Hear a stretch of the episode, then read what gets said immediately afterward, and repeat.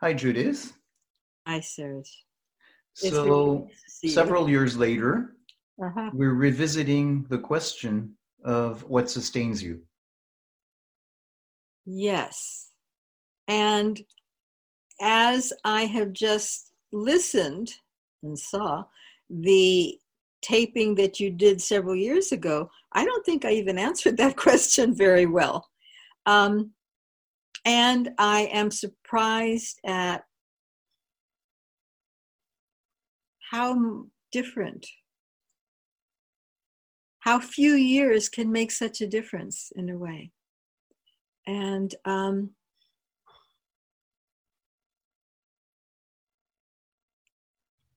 um, um, I, as we were just talking before you started taping, I, I know I said some things that I wanted to be recorded. I don't remember what any of them are, except that one thing that I wasn't angry when I answered that first koan in the monastery.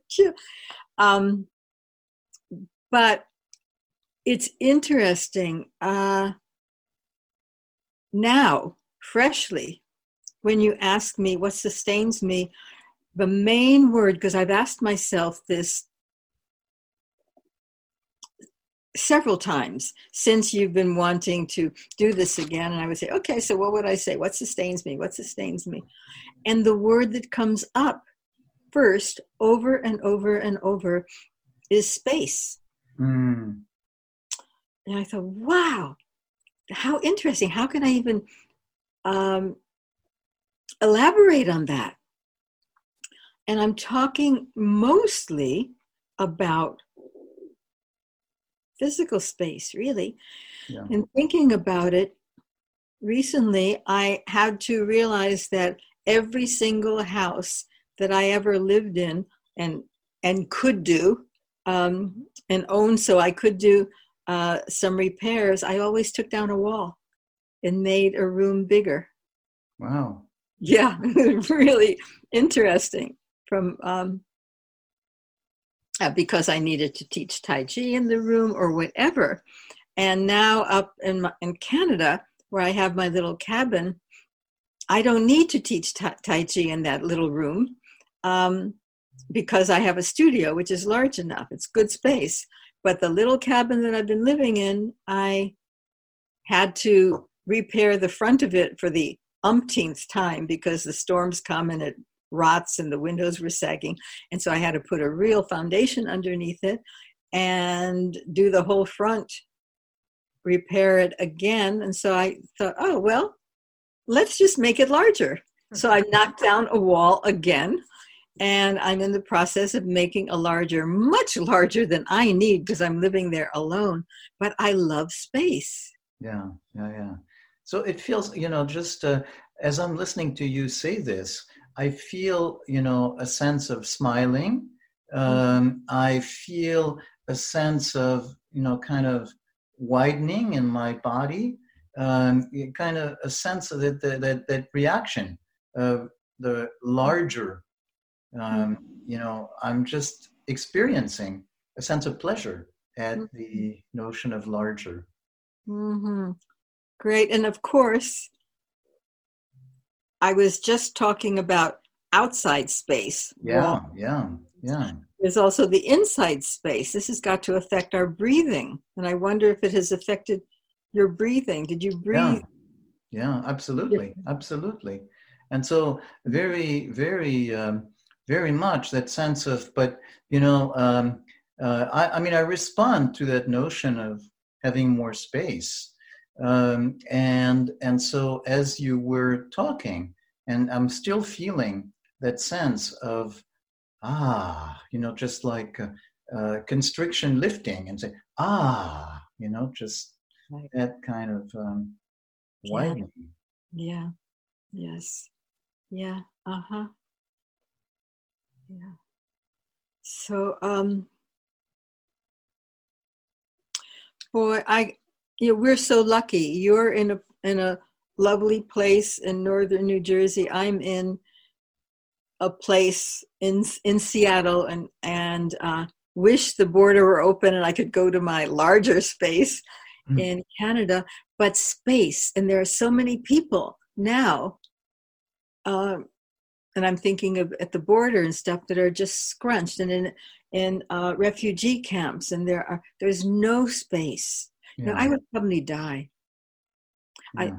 I I remember 1969 having come back from Asia, and I was studying authentic movement with Mary Whitehouse, the, the, the developer of authentic movement. And I remember in a private session once telling her that if I wasn't allowed to move, I would probably die. Somebody tied me down and I couldn't move, I would probably die. I need movement. And again, that's that space. You, if there's no space, you can't move. Yeah. So yeah. There, there's this connection, both inner for the breathing and outer for moving in space, and then more and more and more. Yeah, yeah. So you're a dancer. You're a dancer, and a dancer needs space and movement. Well, some dancers don't. Hmm. You know, some dan- there are dances that you could squish. I mean, a lot of people or something, or that physical connection, which is wonderful. Um, so there's the movement and that space. Mm-hmm. I don't mm-hmm. know exactly how that. Uh, it's interesting. I made a little list. Spaces at the top, you know, what sustains me for Serge. Spaces at the top, and then one, two, three other things, maybe four. And then at the bottom, I have movement. So it's sort of at the end of the list, mm. but I really think I really think they're the same. It's very, very much together. Yeah, yeah, yeah. So movement is kind of uh, um, interacting, exploring space, uh, being in space, uh, occupying the space, feeling, feeling the space. Stretching is getting bigger. Movement. Yeah. Yeah. Mm-hmm. And, and we need space for all of that. Yeah to an extent. You could lean against the wall and push against a wall, and there's still movement and stretching and and uh, exerting your muscles. But if there's no space, you can't do that very much. Yeah, but you know, when the idea of pushing against a wall uh, gives me the idea of you know the the the impulse to to expand, to push, to get more space. So right. in that moment, it feels like being connected with making space. Yes, yes. If I had to, and when I was, I wonder how, how that happened. When I was, um, I was raised by a really wicked stepmother who made me sit and not move for hours. And I wonder how I did it. I mean, I wasn't yeah. to move. I remember I mean, if I had to go to the bathroom, I couldn't even do that. I just had to stay there on that little stool. I must have found some inner space, or else, or else it would have been really much more difficult uh, and horrible than it was. So I, I remember sitting there. Yeah, I probably found inner space and just would, you know, breathe or stretched internally. Wow! Wow! How old were you? I was three when my mother died in childbirth. And uh, and so and this wicked stepmother came when I was four. Wow. And uh, really was pretty terrible. Uh, no space. no space. No, no space, and being cramped, and uh, yeah. No space, no nothing. But uh, yeah. Hmm. Yeah. So, um, yeah. The the the next thing that I mentioned after space, yeah, what sustains me is space, nature. Mm-hmm. Mm-hmm. The ocean. Now there's space. Mm-hmm. Trees, the sky, space. The sun and warmth that's more just contact. I don't know about space, but definitely the ocean is one of the biggest biggest connections that I've always had. And I'm not living near the ocean now, and I really, really miss it. In California, I was always drawn and, and stayed by the ocean, you know, the waves and everything as much as I could. Up in Canada, there's water and space, amazing space, but it's not the ocean. Mm. So it's a different, it's a different energy, different life. Yeah. So when the ocean, um, is it the ocean in all its forms, or is it especially say when you're at the beach level and you see the water next to you, or um, you know, just trying to get a sense of what is this that uh, that that gives you that that connection with the ocean. What sustained me incredibly for years and years and years was I don't know if you've ever been to Bolinas, California. No. It's a little, still partially a hippie village from the, the 50s and the 60s. And it's on the north, you know, across the Golden Gate Bridge, um, north of San Francisco. And um, there, there's a, a highway that goes past it. And every time for years and years and years, and probably still so, a sign that was put up that said Bolinas with an arrow. That's where you go off the highway to Bolinas. Within 24 hours, it was taken down. And and the joke was that every inhabitant in Bolinas had at least one or two of those signs underneath their bed because they didn't want anyone to come to Bolinas.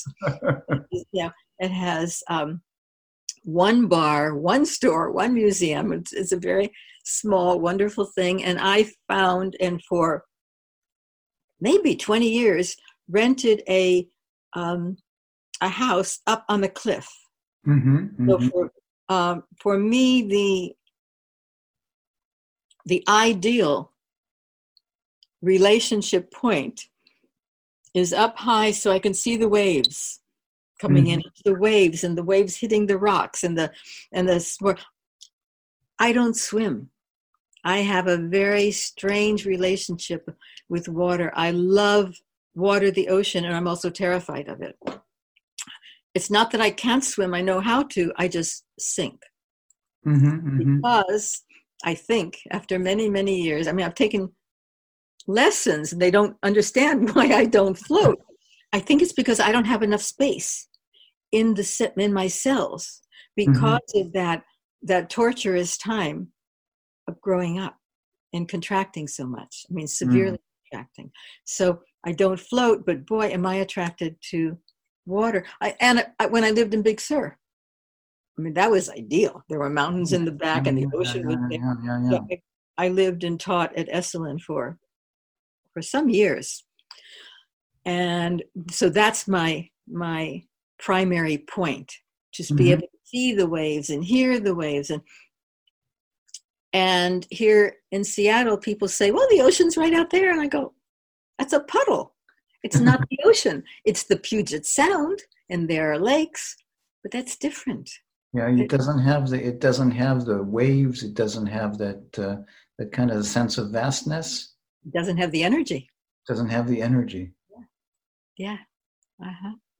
So. Um, so so when you're in that cabin, when you were at that cabin um, in uh, north of San Francisco, and you could see the ocean, and you felt the energy with the waves and the sound.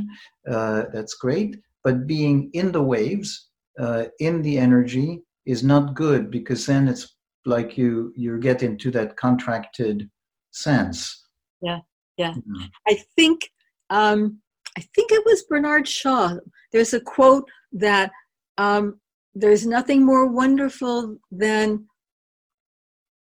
experiencing danger from a point of safety. Wow. Think of that a lot. I'm safe in this in this house in this cabin and i can see all of that and the storms were just amazing and wonderful. And um, yeah when i'm up in in canada it's an island and i do have a view of the salish sea but it's yeah it's beautiful but it's the sea there aren't any waves except when the storms come mm-hmm. and the storms you know rot my little cabin for what five times in 20 years, but um, but I love it. And the sound, the sound of, of the well of the wind through the trees. Yeah. But back to that place in Bolinas, I couldn't afford it myself, so I shared it with three. We always and we never found the fourth one. Other therapists, and we each had one week a month, and we would go there and just rejuvenate. Yeah. Um, we had our privacy because I never saw the other people. I just had arranged the whole thing. And once a year we met all together at Thanksgiving and you know and shared that one day together and then for years we just all were there and it it's you know it saved our lives in many many ways i don't know what it was for each of them but i know it was very very important yeah yeah so the, the for you uh, that connection with nature, with the energy of the ocean. But what you were mentioning before is that sense of uh, that how you really love um, to experience, to see the danger from a place of safety. The the force, the, the strength. Yeah. yeah. So that moment I, where you the force, you see it, uh, but you are very clear that it's not directed at you and that I'm safe. Yeah.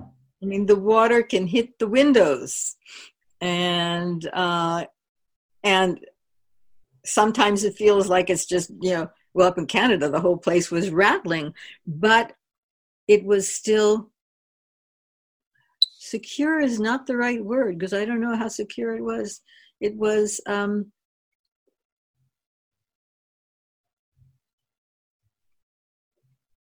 I was sheltered in a way, in a way, by this structure. And somehow, yes, felt felt secure. Yeah, yeah. Yeah, and so, eh, but it's obviously not just feeling secure because otherwise, being on a lake, being on Puget Sound would feel okay because it's secure, but it's secure in the presence of danger. That right. really, really is meaningful. So that that sense of there is danger, but I'm okay. And so then you have a relationship with the dangerous that you can see the beauty of it instead of being afraid of it. Mm-hmm. I'm okay so far. You never know. Yes. This little this little house was perched. It, it's when the earthquake comes next, it's going to be the first one down, and everybody knows it. Uh, so there was always that. But knock wood, that never happened. And so it was definitely, uh, and it wasn't closed. I could close the windows and it wasn't leaking very much. So, so there was that kind of seemingly security. Mm-hmm, mm-hmm, mm-hmm. And the excitement of of the ah of the energy more than the danger of the energy of the strength of nature of wind of water of of all of that it was a very right, very right. Right. So the excitement of the energy. And so, yeah, like the way as you, as a dancer, as somebody who likes to move, have a lot of energy. Um, and so maybe there's something about that energy of nature, that energy of the storm, that energy of the sea that resonates with your energy. Absolutely, yeah. When you're safe. Hopefully, you're right. Yes. Yes. Now the the funny thing is up in Canada, uh, where it's not. Well, again, I'm on the edge of a cliff. I didn't know when I bought it that it was illegal to be that close to the edge of the cliff, 200 feet down. Um, and when there's a storm, it's really amazing. And, and the great big tall Douglas fir trees, I mean, they actually bend. Wow. Which is terrifying. And the whole little cabin just rattles, sort of like Dorothy's, you know, before they went to Oz. Yeah. Um, and I've even had to, the storms are so bad there sometimes that I've had to look around and think, okay, because I'm alone and nobody is near, what do I do? And I figured that the only um, the only safe place in a storm in that little cabin, and it was very, very little, it's going to be bigger soon, is the bathtub because I could get in it. And if a tree falls, I might be protected somehow. So that's my safety. If I need to, I go lie in, I'll go lie in the bathtub. I never had needed to. But it also, it's a very rustic place and I have to go outside and get wood to keep the fire going to stay warm. And so facing the wind, I can't even open a door. So I go out the back way and it is really fierce. It is so fierce and it's I wouldn't say exciting, it's terrifying sometimes, but it's also wonderful being in that energy. Mm-hmm. And if I just go get some some pieces of wood and come back, I'm safe. It's quieter. It's mm-hmm. drier. Mm-hmm. It doesn't leak, and um, and I can stay warm. So it's really, it's really an exciting yeah time. We've gone from space to this excitement, haven't we? Yeah, yeah. But I'm hearing that sense of you know I'm I'm I'm when it's nice when you mention we've gone from space to excitement. I realize I have an implicit connection, which may or may not be yours, between space and excitement. That the space feels like the the uh, storm, um, you know, and the ocean feel so much bigger than yourself. That there might be something to that of being in that, you know, that the. Uh, I'm wondering if maybe the the intensity of the storm uh, gives a sense of the vastness of the universe. Oh, yes. Oh, yes. Very much so, yeah.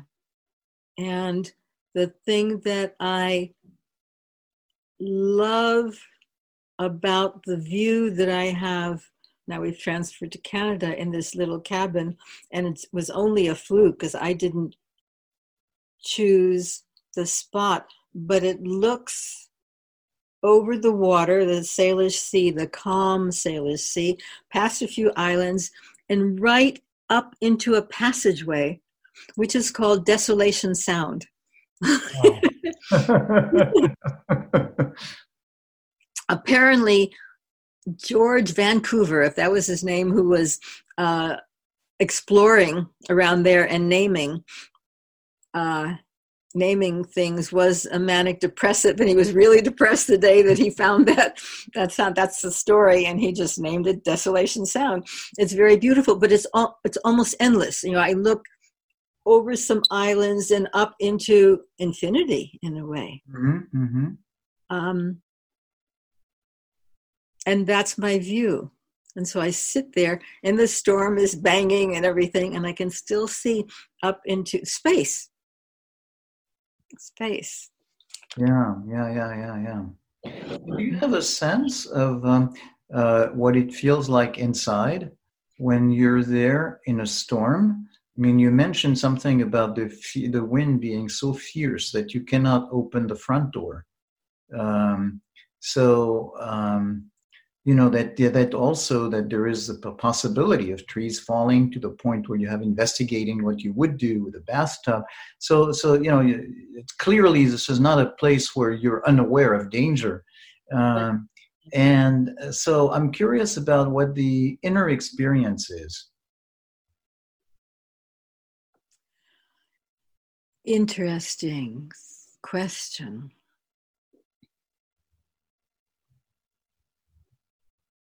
Well, but my experience, inner and outer, is of being well, having a lot of space. It, I have it's a postage stamp piece of property, but there's really nobody else around, nobody that would hear me for sure if I was screaming. So there's that space, that aloneness, that uh, nature. There are really tall big trees that I have somebody come and and check them out every year to make sure they're not dying or maybe they're not going to fall unless something happens um, extraordinarily. But um, when you asked me, my first thought was danger of other people. Mm. If somebody wanted to come and attack me or kill me or, or whatever, nobody would know for a long time. And so that feels more frightening. Yeah, other people rather than nature. Mm-hmm. Yeah. Mm-hmm. Interesting. Mm-hmm. So that sense of the, you know, the storm, nature in the form of a storm, may be very violent, but it is something in which you can be safe. You simply are in your home and you're safe. Whereas other people, there's a sense of the impossibility of being safe if they really are out of control. So the danger of nature is natural. Yeah. And if a tree is so stressed that it has to fall, um, that's natural and that's all part of the process of nature. Somebody deciding they wanted something that I had there or or whatever, that's not the kind of nature that I can find peace in. Mm-hmm. And that mm-hmm. that would be and I think about it every now and then. It's on a dirt road, you know, a few cars go by. Somebody can do anything. And in fact, I just read a, just yesterday, uh, uh, they have a newsletter, the island does, and it says that there are more burglaries now. Mm. I don't know if it's because people, well, they've lost a lot of jobs there. There's not, there aren't many jobs on the island, but they lost um, various things are not open now and that there are more thefts and burglaries. Right.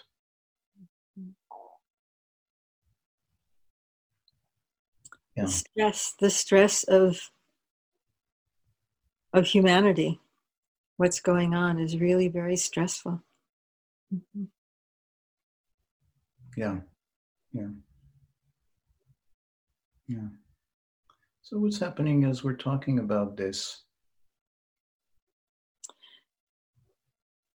I've gone, the stressful thing, I've gone off a little bit thinking that just a few months ago on that island, there was a lovely young man who uh, had been living for years, you might say illegally. He built a little house for himself on crown land. He was off the grid he apparently it was great. He invited me a few times and i never made it and i'm so sorry. Um, it was really ingenious wonderfully well built house and he died. Naturally just naturally. And nobody knew of course until uh, he was going to house sit for someone who was going off the island and that someone came there to say hey you're late. Why haven't you come? and found him. Wow yeah. But that's that and he he was so happy. He lived such a wonderful life. Um, i'm sorry i didn't get to you know visit him. Uh, and then the same and then my mind went to my sister who lived in an apartment in oregon who died in her bed and nobody noticed. And this is in a in a populous place. Yeah yeah yeah. Nobody noticed until you know it was summer and there started to be a smell i guess and that's how they found. Oh, so it's not just being alone in nature. It could be it, i always thought about in new york city. I thought about that a lot. Boy i'm in this apartment and nobody knows me or cares or anything. What happens if i die? This was in the 50s i was thinking of that. So yeah. Yeah yeah yeah. Yeah. So so that sense of um, the ultimate experience of aloneness, um, whether in the middle of nature, away from everybody else, or in the middle of a very populated city. still away from everybody else. Right. Yeah. yeah. Mm-hmm.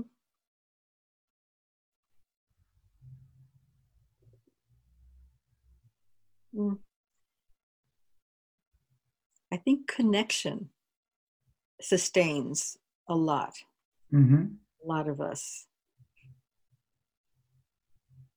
Thinking of just the therapeutic process, that that connection, even if it's just once a week for 50 minutes or something, there's a big, important connection. Mm-hmm. Mm-hmm. Mm. Yeah.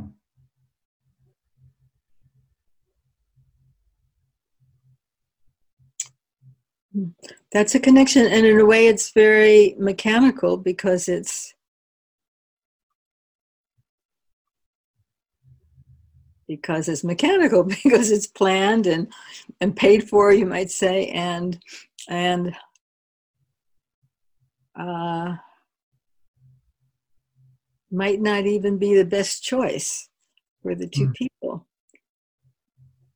and it might be very wonderful because it does have that distance in it but the connection of just the personal connection of a friend or a family when that works um, very necessary to sustain. Weren't there uh, experiments done a long time well we know that animals if they don't have that connection yeah yeah. Yeah um, don't survive. Mm-hmm, mm-hmm, mm-hmm. But yet, at the same time, you know, you like connection and you have connection, but you also very much like the isolation of the places you described. Mm-hmm. Is there kind of a balance between the two, or how do you see the for you the you know, I wouldn't call it isolation. I never think of it as I would call it space. Yes. Okay. So, do but the fact is, for instance, when I'm up on the island all week long, I don't necessarily, unless I'm doing a class or something, I don't see anyone except on that Friday midday when the, the market is, you know, the, the farmer's market. Mm-hmm, mm-hmm. The farm come and bring their vegetables, which I buy. And you say hello to these people selling other things. And that's, I mean, market day in in a rural situation is really big, really, really big. But it's gotten to be so big, and I am quite an, an isolate. Um, sometimes it's even too big, so I go early to the market to buy my vegetables so I can get out of there before most of the people come because it's just such thick, heavy social thing that sometimes it's more.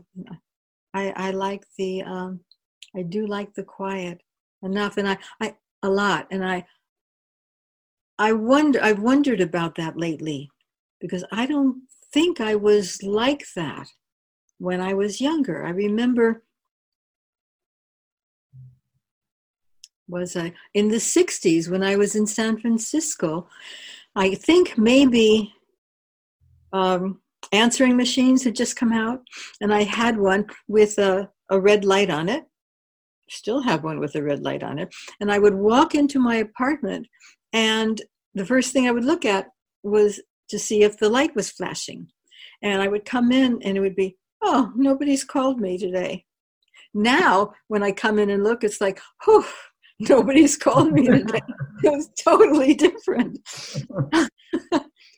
But but you also um, were training in Zen, uh, which is kind of uh, you know wanting to find a certain amount of quiet and isolation. Yeah, yeah, and and I surely did in Japan. I mean, I wasn't.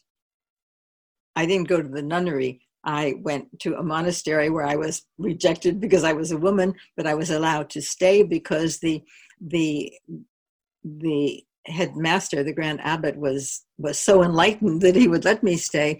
But and I didn't speak much. Well, I didn't speak much at all. But um, and I lived in a little hut all by myself. on the grounds, but not with anyone. So it was very, very quiet. There were days and days when I didn't go, when I didn't say anything, except maybe chant the sutras if I could, or answer the koan if I could. But yeah, it was very, very connected with nature and very connected with myself, hopefully, mm-hmm. mm-hmm. and very connected well with space. Mm-hmm. And it's interesting that I put, can you see it? There's a, a kakemono yeah, yeah. scroll behind me that was done by him. And it is that, you know, famous Enso. And the characters say, nothing missing, nothing added. Wow. Nothing missing, nothing added. Yeah. Yeah. Yeah. Mm-hmm. Wow.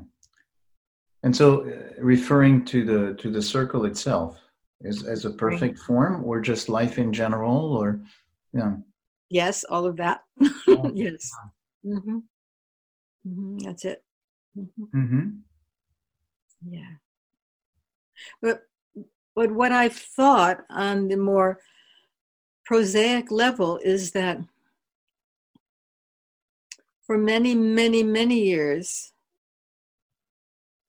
being a single mother, um, really having three careers one being you know teaching tai chi doing the therapy teaching in graduate schools i had to go out i had to be out i had to go to those parent meetings i had to be upfront and arrange things and and coordinate for my children there was a lot of out there and that red light blinking was always on.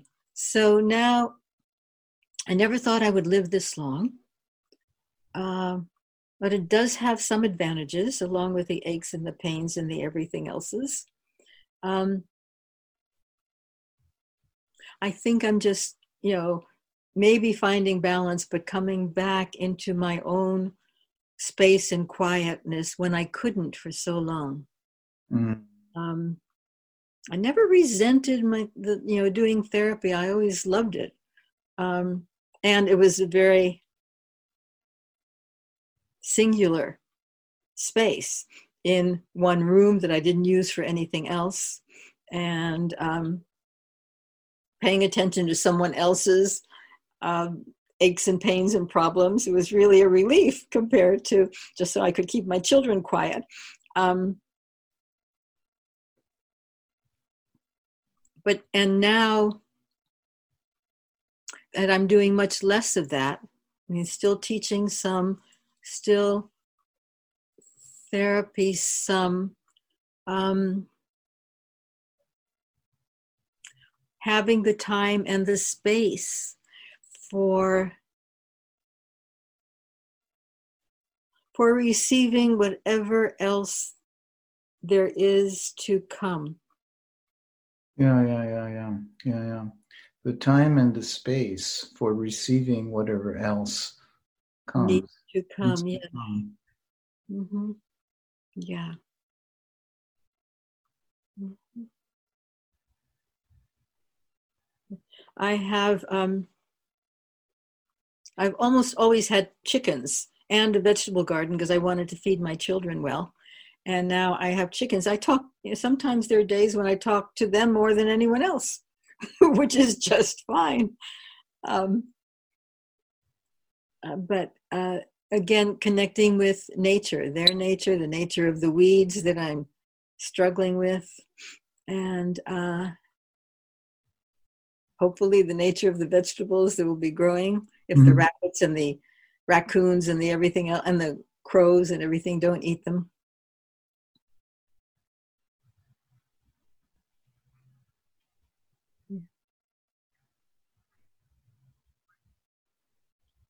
and I hear more now. Hmm. The birds, the bees of late. Is this yeah.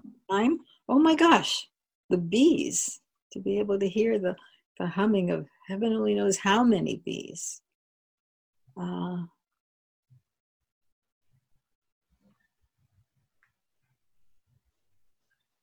yeah. The um, Charlotte Selver, who was my main mentor for many, many years in sensory awareness. Her teacher in Berlin, Elsa Gindler, who really started the work, and one of Gindler's students was Wilhelm Reich's second wife, and she in, really, we all feel that she influenced him to bring body and energy and connection into mm-hmm. psychoanalysis. Gindler has said, or Charlotte said that Gindler said that sometimes at night she could sit and be so quiet that she felt that she could feel the movement of the earth. Mm. I'm not that quiet.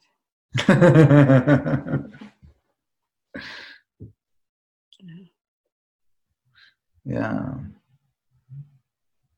But so, what I'm hearing a lot is that um, quiet, there's a quality of quiet.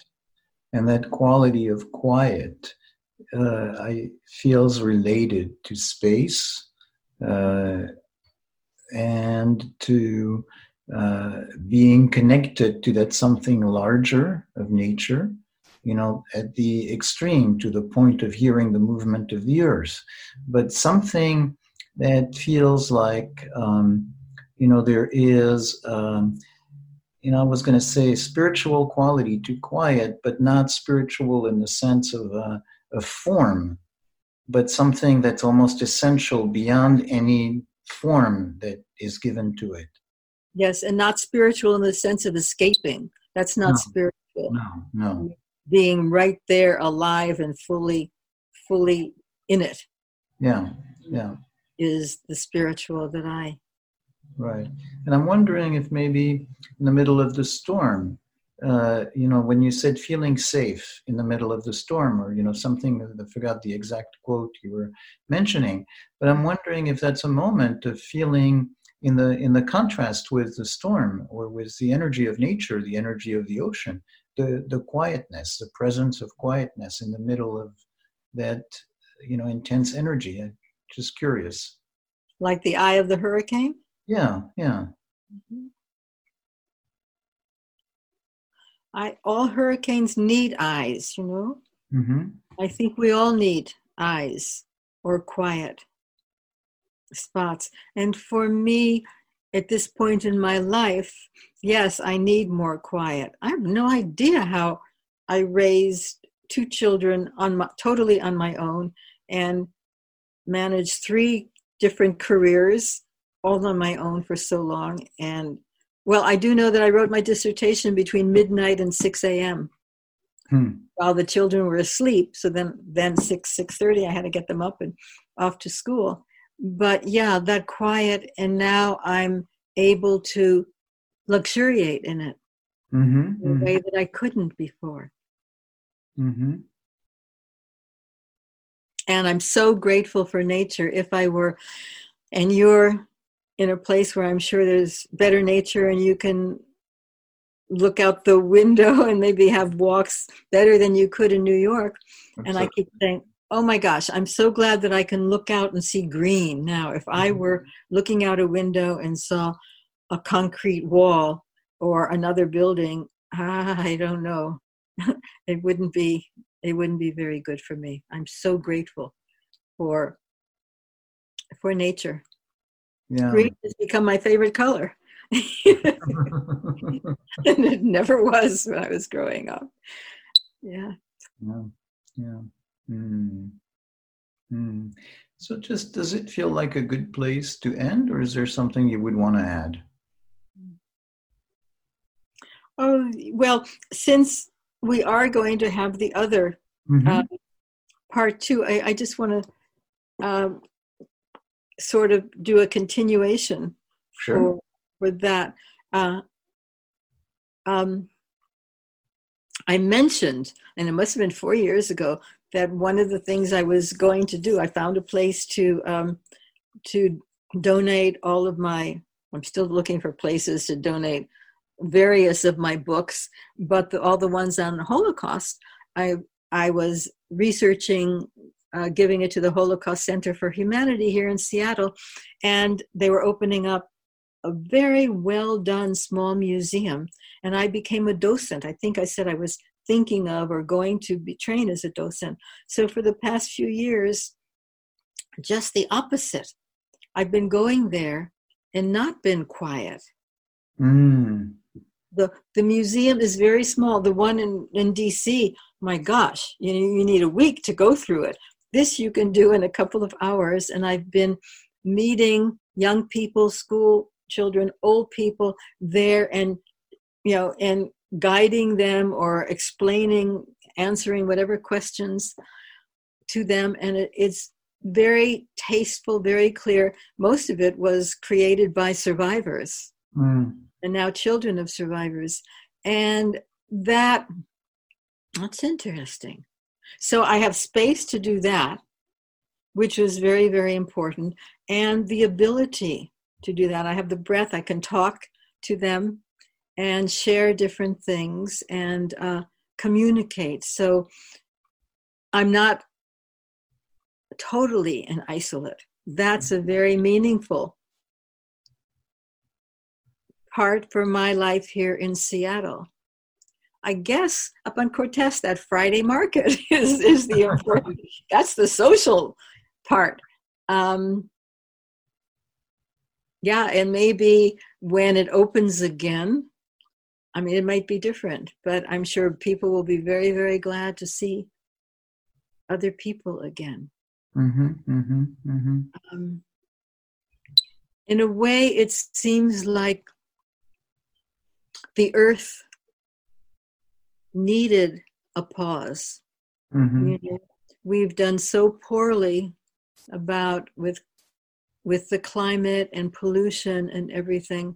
We were just going so full steam ahead and really not doing much. I thought um, that we had we're doing we're we're on the way to doing well uh, not using plastic bags and you know no you know and and the people that I knew everybody carried their own cup and everything but then this last autumn I was in Tibet China Thailand and I thought oh my god I mean just the market in mm.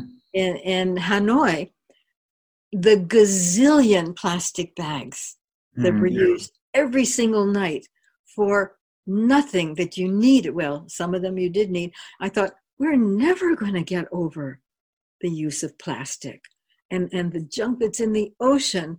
And I got really, really uh, depressed and unhappy. I thought we had, we as humans had made progress. Yeah. I don't think we have. So I Mm. think the earth went tunk, you know, something. Listen, listen. We have to pay attention more. I have no idea of how we're coming out of this. If, Mm-hmm. Yeah. and it seems so very, very important. And one of the most important things for me is thank heavens that it's the whole world that's involved, not just a couple of countries with the virus that we could go, oh, sorry, or Mhm. or that's a shame or something and not pay attention to it like we've done we americans have done in the past Right. so i'm really glad that that that we're all involved with this we live in one world and we're hopefully realize that we live in one world. Yeah.